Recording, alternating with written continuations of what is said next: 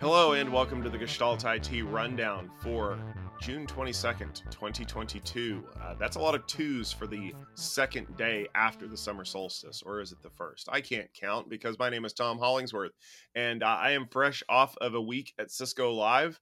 And uh, there's a lot of stuff uh, rattling around in my brain that we're going to be talking about this week. However, Stephen Foskett is out this week doing his own little cloud focused event. So joining me is my friend Chris Grundeman. Chris, welcome to the show. Hey, Tom. Thanks for having me. No worries. Um, you should definitely enjoy having an onion ring today because it is National Onion Ring Day.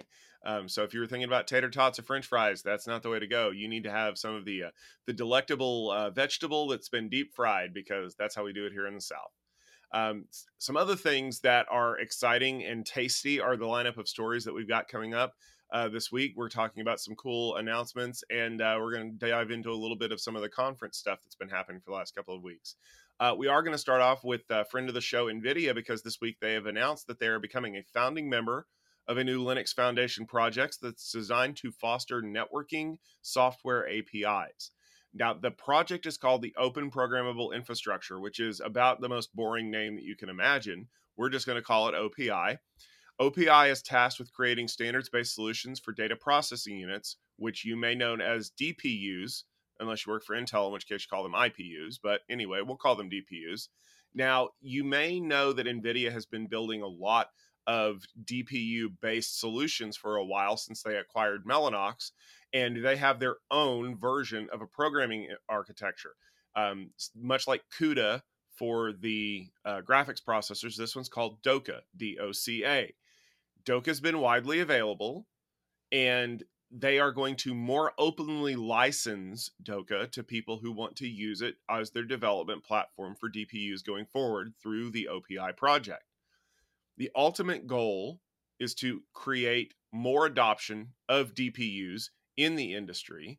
And hey, that would benefit NVIDIA since they sell one of the leading ones in the Bluefield technology platform. Uh, Chris, is fostering a new Linux Foundation project to increase adoption of their programming API infrastructure a bold move? Uh, I don't know if I'd go as far as to call it a, a bold move. I think it's a smart move, and I think it is uh, a move that's going to benefit the industry as a whole. Um, but as you said, right, DOCA is this SDK and runtime environment specifically for the Bluefield DPU. Uh, but a lot of what it provides is uh, industry standard open APIs and frameworks, right? So things like DPDK for the data plane, SPDK for the storage plane, Open vSwitch, Open SSL. Uh, a, a, lot of these things are already open, uh, open source and open license and publicly available APIs. And, and DOCA is really a wrapper for a lot of this that brings it together. Um, however, that wrapper, I think, is the key to running hundreds or, or thousands of DPUs across a, a given data center. And so I think what we're seeing here is a little bit of NVIDIA playing out of Intel's, Intel's uh, playbook which is you know taking this stuff out to the public, creating the software that enables the hardware, uh, and then making it as open and easy to use as possible. And so, you know, as you mentioned, right, the news here is that NVIDIA now has become a founding member of the Linux Foundation's Open Programmable Infrastructure Project uh, as of yesterday, right, which is really, really cool. Uh, and they are contributing DOCA as, as kind of a framework there. Now, again, these APIs were already public, but now they're open, openly licensed as well.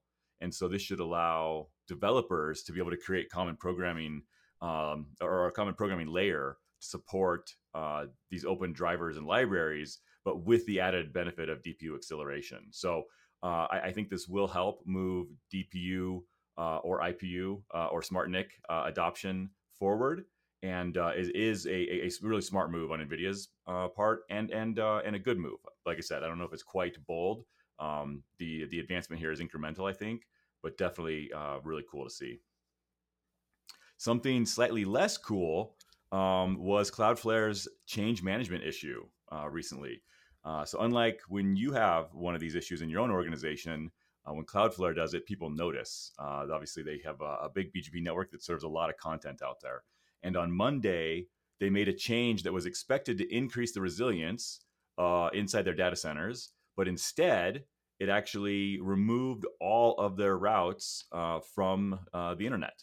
So all, all, their BGP routes were withdrawn, and it took about an hour for Cloudflare to figure out what had happened, uh, revert the change, and uh, and allow those prefixes to be reinstalled in the BGP uh, routing table across the internet. From the investigation uh, in the linked article we'll have from the register, it looks like this newer system of Cloudflare's resilience protocols called MCP uh, turned out to be incompatible with the changes they tried to make. Uh, so, Tom, do you have any thoughts here on how someone like Cloudflare could have bungled something like this? um, insufficient testing uh, and the fact that, uh, according to the reports, engineers walked changes over the top of each other. I don't know what that means. Someone got tossed under the the the B, the bus, which was now the Bus Gateway Protocol (BGP). Uh, instead of bridging gap protocol if if you remember that then uh, more power to you um basically like you look at this and this is the story of every enterprise that did something that didn't work out the way they wanted it to. They started implementing a change in BGP. Okay, no big deal. Um, and it worked. They they started the deployments, I think at like eight o'clock that night. Like everything was working just fine. They they go to the next site, they go to the next thing, everything works, everything works. Two and a half hours into the change, oh crap, we hit a new data center that did something that did was not expected and it took him an hour from that point to figure out what caused it and how to revert it. Now, here's the weird thing you would think that the older data centers are the ones that would be having the problem, right? Um, these flashy new data centers that we've created, the MCP is they call it the multi-colo pop. Um, basically, what they're trying to do is they're trying to increase resilience in their network. You'd think that those would be the ones that wouldn't have a problem with the change, when in fact it's the exact opposite. The non MCP data centers are the ones who were able to take the change with no problem. Uh, I think it's the article says there's like 16 of these MCP data centers that are out there, and as soon as it hit that and replicated through those changes, bam, everything went down. Um, so now, of course, it's panic time because uh, you know what happens when you withdraw all of Cloudflare's routes from the internet. Uh, you can't blame DNS for one thing, but uh, when you consider the number of sites that actually run on Cloudflare, uh, that is a huge problem. Like it actually affected uh, here us here at Gestalt IT and Tech Field Day because we are fronted by Cloudflare. Now, granted, uh, I don't know who's checking our website at midnight. Um, if you are, more power to you because that shows real dedication. Um, but it meant that you know we were down for a little bit, and it's actually a little bit of a cascade effect because you know as that rolled into the next day, things like you know Zoom were having trouble, and a lot of people were blaming other stuff. And uh, yeah, there's a couple of cloud native companies that in the, the linked article, they're pretty pissed off at at uh, Cloudflare right now for you know admittedly, they made a change they didn't think was going to break anything, and they thought the systems they had in place to um, fix the change if something were to go wrong were going to work, and they didn't. But here's the one thing that I will say about the whole situation that kind of makes me smile. If it was going to happen to somebody, I'd rather it happen to Cloudflare. You know why? Because we're going to figure out what happened and we're going to figure out what they did to fix it. As opposed to like, you know, when Facebook went dark for a couple of hours, um, we were hearing like reported rumors of them like having to take angle grinders to the cage doors to be able to revert the changes that they made. And we never actually knew exactly what happened. When Cloudflare screws up, it becomes a case study. And that makes me a little bit happy because at least I know we'll figure out how to fix it. All right, uh, Chris, the latest generation of PCIe has been announced. We're already up to version 7.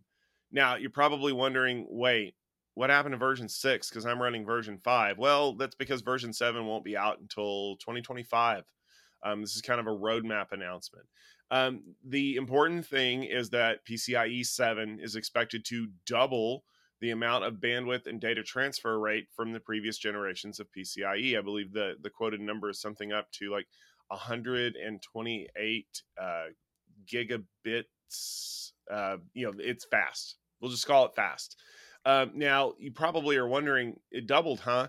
That sounds suspiciously like Moore's Law. Well, you would be right because PCI SIG, which is the organization that actually does a lot of the uh, the road mapping for the PCI specification, has stated that they are going to attempt to double the transfer rates and bandwidth of PCIe every three years. Yep, that sounds very Moore's Law ish. Um, PCIe 5 is the current shipping generation of PCIe. Uh, PCI 6 is expected sometime soon, with, of course, PCIe 7 to be formally released, uh, you know, three years or so. Um, Chris, what do you think about this? We, you know, we we've seen these big numbers coming out. and people are already talking about the fact that PCIe 7 is going to be super fast. But according to a lot of reports, the amount of things like hard drives that are being sold that are PCIe 5 compatible, PCIe 5 native are actually not as good as people had hoped. Yeah, definitely. I mean, I don't want to uh, poo-poo this too much, but I think one thing to take away is, you know, the way that these um, standards and specifications bodies work is that, um, as you said, right, this has just been announced at this point. So PCIe 7, um, everything they're saying about it, right, the fact that it should have 128, uh, I think it's giga transfers per second, which uh, in a 16 lane configuration would give you 512 gigabytes per second uh, of bidirectional um, uh, data transfer. Uh, they also want to put in place PAM4 signaling, which uh, doubles the network's data rate by taking uh, two symbols, combining them into one, and using four levels instead.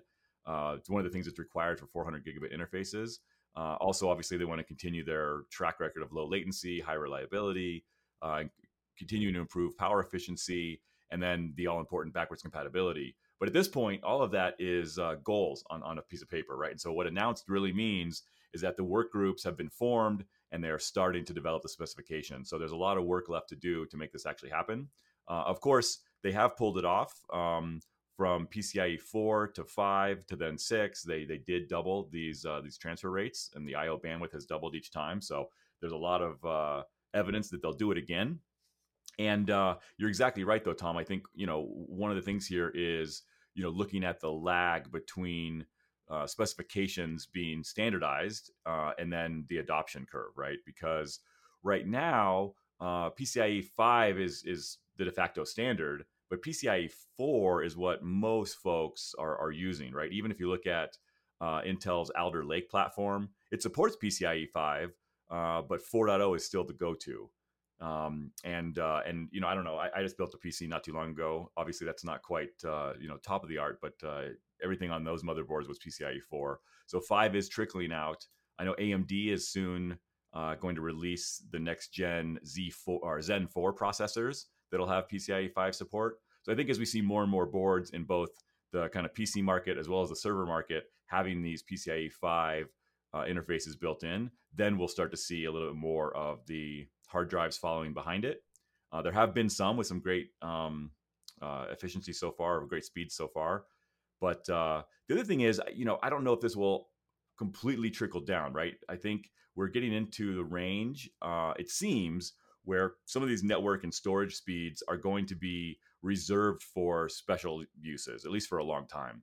And uh, I think even in the press release, um, the, the they talked about this is really looking at 800 gig Ethernet, AI, ML use cases. Quantum computing was even mentioned, and so I think PCIe 7 is definitely shooting for um, you know really high uh, intensity compute uh, platforms that uh, may not be you know standard in everybody's data center and definitely not in everybody's house for several several years after, uh, if not you know maybe even a decade something that's actually happening right now. Uh, cloud networking startup Alkira announced this week that they're jumping into the market to offer multi cloud networking to their customers. Uh, the service offering allows you to create networks to connect workloads running in AWS, GCP, or Azure. And unlike some of their competitors, Aryaka, Megaport, and, and some others, uh, Alkira is using the public internet as part of the transport instead of their own private offering. This system will automatically configure connections between the different providers to allow you to smoothly move workloads back and forth. Uh, Tom, is this the magic cloud connector we've all been waiting for? Yes, but with a little asterisk next to it because I have my own thoughts on multi-cloud, and I've I've talked about them a little bit uh, on the conversation series here uh, on the Gestalt IT channel. Um, so what Alkira has done is they've effectively gone in full full tilt to be the multi or the cloud networking provider. they want to build a system that allows you to do all the networking inside of your cloud provider and you know when you look at all of the statistics that you're hearing from people multi-cloud is a thing i don't know why um, using a networking analogy multi-cloud to me is like saying well we run ospf over here on this side of our network but we don't really trust it so we run rip on the other side of our network because it's a different routing protocol and yeah i know that translating between the two of them is really difficult but in the event that something were to happen we could still run RIP over here because we don't trust OSPF. Yeah, and if that sounded stupid to you, now you know how I feel about multi cloud. Not taking anything away from Alkira because what they're doing is actually making multi cloud easier. Because once you've learned a system, they want to keep you in that system. Look at all of the tools that Amazon has come up with to try to make your life easier. All of these little connectors they've created, all these little services that they offer, everything, DNS, uh, Glacier, you name it. But what they're really doing is they're creating brand loyalty because once you've adopted one of these services, you don't want to leave because you don't find it anywhere else and one of the difficulties is like how do you plumb the network between your environments so that when you want to transfer some containers out of aws into azure that it works? Because this ain't like a vMotion. This is a lot more difficult. Well that's what alkira is trying to do. It's going to say you know if you want to have something running over here and something running over here we're going to automatically provision all of this stuff and they're doing it with the public internet. I think that that's another important point. Um, Aryaka does something similar with their private networking as a service. Except what they've done is they've built connections between POPs that allow the traffic to basically ride over the backbone. Okay, well, that makes sense. But you're going to be paying for their private network. And that private network effectively could be a point of failure. I'm not saying it is, I'm saying it could be. But what Alkira is saying is like, hey, if there's a route to the host, we're going to be able to use it. You know, maybe you could build in some like some latency concerns or something like that. And so what I'm seeing, honestly, is a full demarcation between what I would consider traditional SD WAN and this new kind of multi cloud networking. You know, we've talked for years about how SD WAN kind of started jumping into that mindset of allowing you to do like cloud on ramp. Well, this is effectively creating cloud connections. And if you can do that, you can also extend that down into an environment where, you know, like a headquarters environment and create like a, you know, I don't know, hybrid cloud or something. Well, when you do that, you create this connection that goes back and forth and you get um, the kind of thing that would allow you know like uh, an environment to get on the cloud a whole lot easier or optimize data transfers or something like that. That sounds a whole lot like sd-wan to me so i think that they're trying to capture that market and i think it's going to be successful because the organizations that for whatever reason have decided that multi-cloud is their strategy they're going in on it I just wonder what's going to happen when people start seeing that multi-cloud may not be the strategy going forward. I hope that that means Alkira is going to be able to kind of create more, I don't know, offerings, more um, uh, pieces to their platform to kind of build out this robust cloud networking solution. I think that they will because they've constantly been adding new technology since they were founded. Um, and if you want to learn a little bit more about that, make sure you check out their presentation at Tech Field Day, uh, Cloud Field Day, actually, this week, which will be on Thursday. If you want more information about that, check out techfieldday.com. I wanted to take a closer look at something um, that's been in the news this week. Um, maybe not as much as people might expect, but seeing as how I was involved, sort of, um, I have an interesting perspective on it because if you don't know, the last couple of weeks have been really busy with conferences. Um, RSA happened June 6th through the 9th in San Francisco. Cisco Live was June 12th through the 16th in Las Vegas. Around all of that was a whole bunch of other stuff going on. Splunk, Juniper, a bunch of other people were having conferences in San Francisco and Vegas. The general mood of the conferences seemed to be pretty positive, right? Like we're super happy that people are back in person. We're having all these great discussions. It's so good to see all of you. And then reality set in, usually around the time that everybody got home, because people started testing positive for COVID and not just one or two people. According to some reports and uh, a wonderful uh, article in the Register that tagged RSA as a super spreader event, um, anecdotal evidence suggests that as many as 20% of the people who attended the RSA came down with the uh, with COVID. Um, then some of those people got on an airplane and flew directly to Cisco Live, and it just got worse from there because according to the reports that Cisco has put out, there were over 16,000 people in Las Vegas for Cisco Live. Anecdotally, from my own research, I'm seeing infection rates that are at that or higher.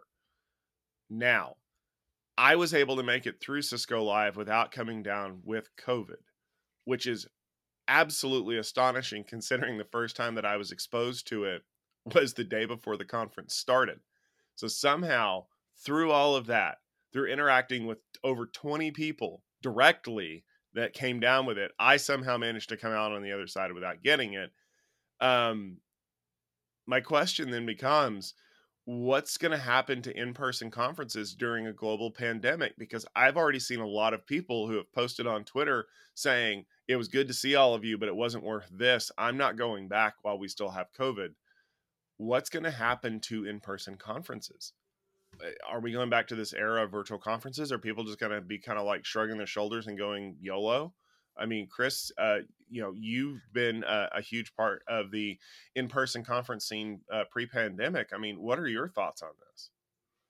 Yeah, I think I mean there's obviously multiple layers here, and I think that the event organizers, you know, where where a lot of people tend to maybe cast blame to start with, you know, maybe is not totally deserving.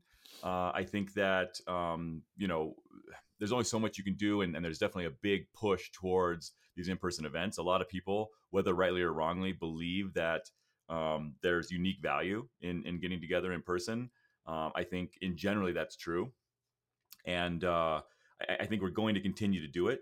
I do think that the virtual aspect of events will continue to be important for a very long time because you know while you say we are in a pandemic right now, it's very possible that we almost never leave one again, right? I mean, that this could be just the reality of having this many billion people on the planet and being this connected uh, this easily where you can easily you know drive or fly around the world and and, and just you know connect and and see people which is great but definitely has consequences for the viruses and and other bugs that uh, like to travel along with us so i really think some of this just comes down to um, social norms and and what we consider personal hygiene. And, and I don't necessarily mean just you know brushing your teeth and washing your hands and face, which are definitely important, but I really mean mask wearing. If if you're at a conference with 26,000 people, um, it is a very interesting choice to say I don't need to wear a mask, uh, especially in these times, but really in any time. And I think that uh, my perspective is changed a little bit. I just you know went to a conference um, a few weeks ago in Indonesia where you know they still have masks that are mandatory, and on the planes flying around Southeast Asia, uh, masks are still mandatory. And in the places where masks are not quote unquote mandatory, everyone still wears them. If you're inside with other people, uh, especially you know lots of people or people you don't know, uh, a mask is just something you put on. And there is this social norm built around it where you feel awkward if you don't, right? You, you, realize really quickly, oh, I don't have my mask on, and, and, and you put it on. And, and I think that's a good thing. I think that there is maybe a little bit of our American individualism that uh, you know is is literally dangerous for people in our lives. Uh, if you are one of those twenty percent and you bring this virus home, your kids get it, maybe your parents, uh, you know, or, or other family kid gets it. Uh, there's still definitely a lot of people in the world that are at risk uh, from you know really severe injury or death from these viruses. So um, maybe just put your mask on. I don't know. What's a mask? I, am confused. What what is uh, and, and it, I a little tongue in cheek there, but I kid you not. Like going out there, just so everybody knows. Um, and I can't speak to RSA. Like I've heard reports that vaccinations were encouraged, but you either had to show proof of vaccination or proof of a negative test. Um, Cisco Live, it was it was required. You could not be anywhere in, around the event. You couldn't get your badge without it. And like you, when you went to check in, they you downloaded Clear and Clear had like the app to say like I have uploaded my vaccine card and I'm green. Um, they were handing out test kits like candy. Like I just walked up and swooped like a whole group of them. Uh, a group being like three. I left some for the regular people, but um, it was weird because nobody was wearing a mask. Well, I say nobody very few people were wearing masks. There were people who were wearing them, and I and I actually do want to say, uh, Drew Conry-Murray of the Packet Pushers, friend friend of the show, friend of mine. Uh, that dude kept his mask on all the time. He was one of the few people that I know that, and it was an N95, and he did come back not having tested positive. At least six other people that were in the room with him during that time did.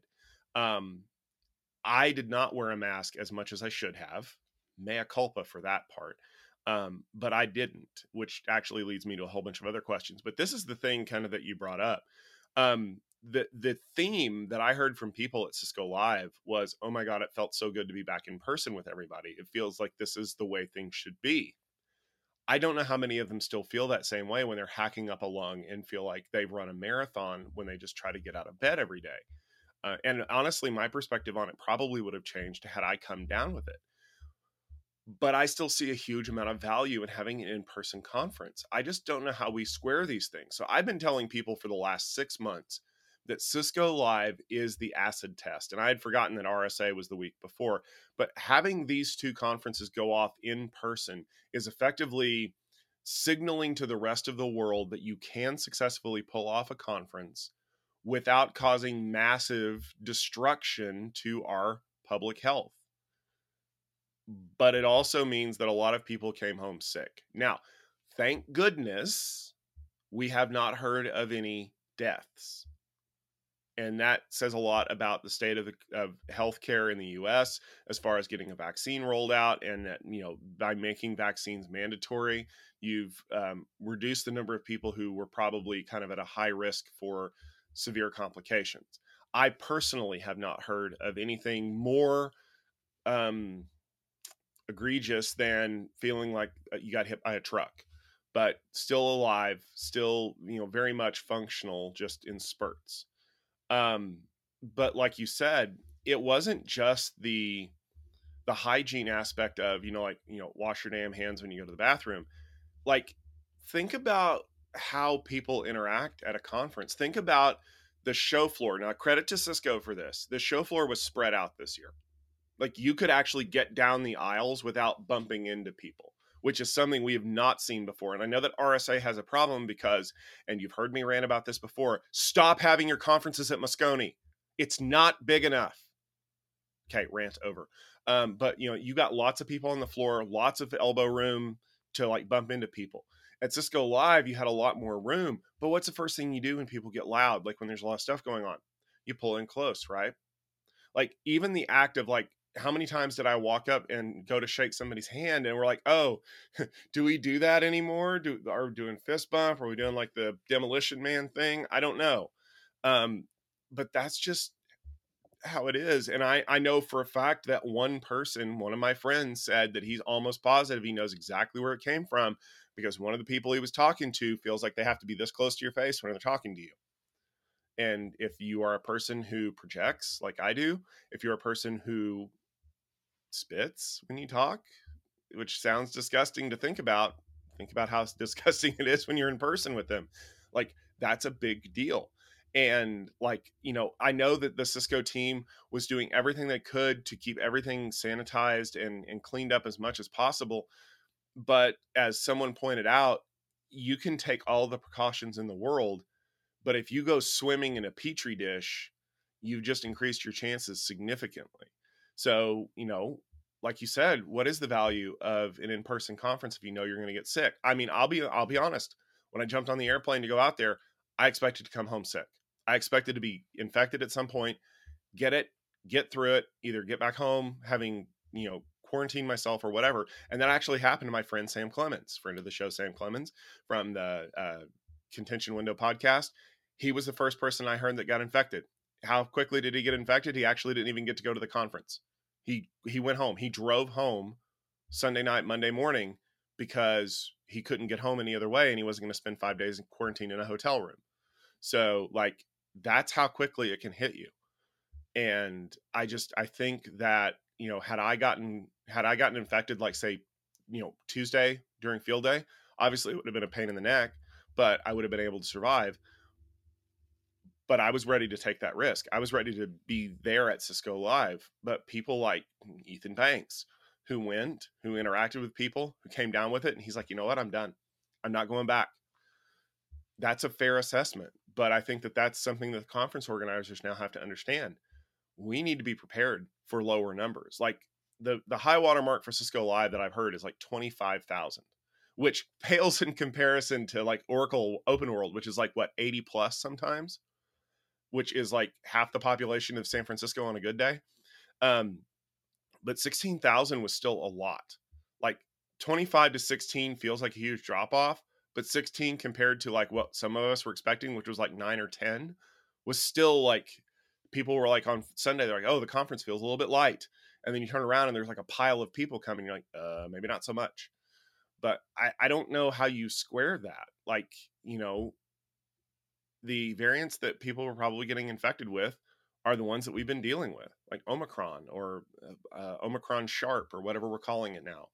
Um, it's it's something we're going to have to eh, analyze and invest with. And maybe the answer is we go back to doing these small boutique conferences, which are like 100, 200 people more often. Yeah. Okay. It's not the grand spectacle of Chuck Robbins on stage making huge announcements about Meraki and Cisco and all this other stuff. But maybe it's the way we have to do things in order to keep people safe. Like I, I don't have a good answer. And and I don't want to be the person running the conference. I run my own conference, Tech Field Day.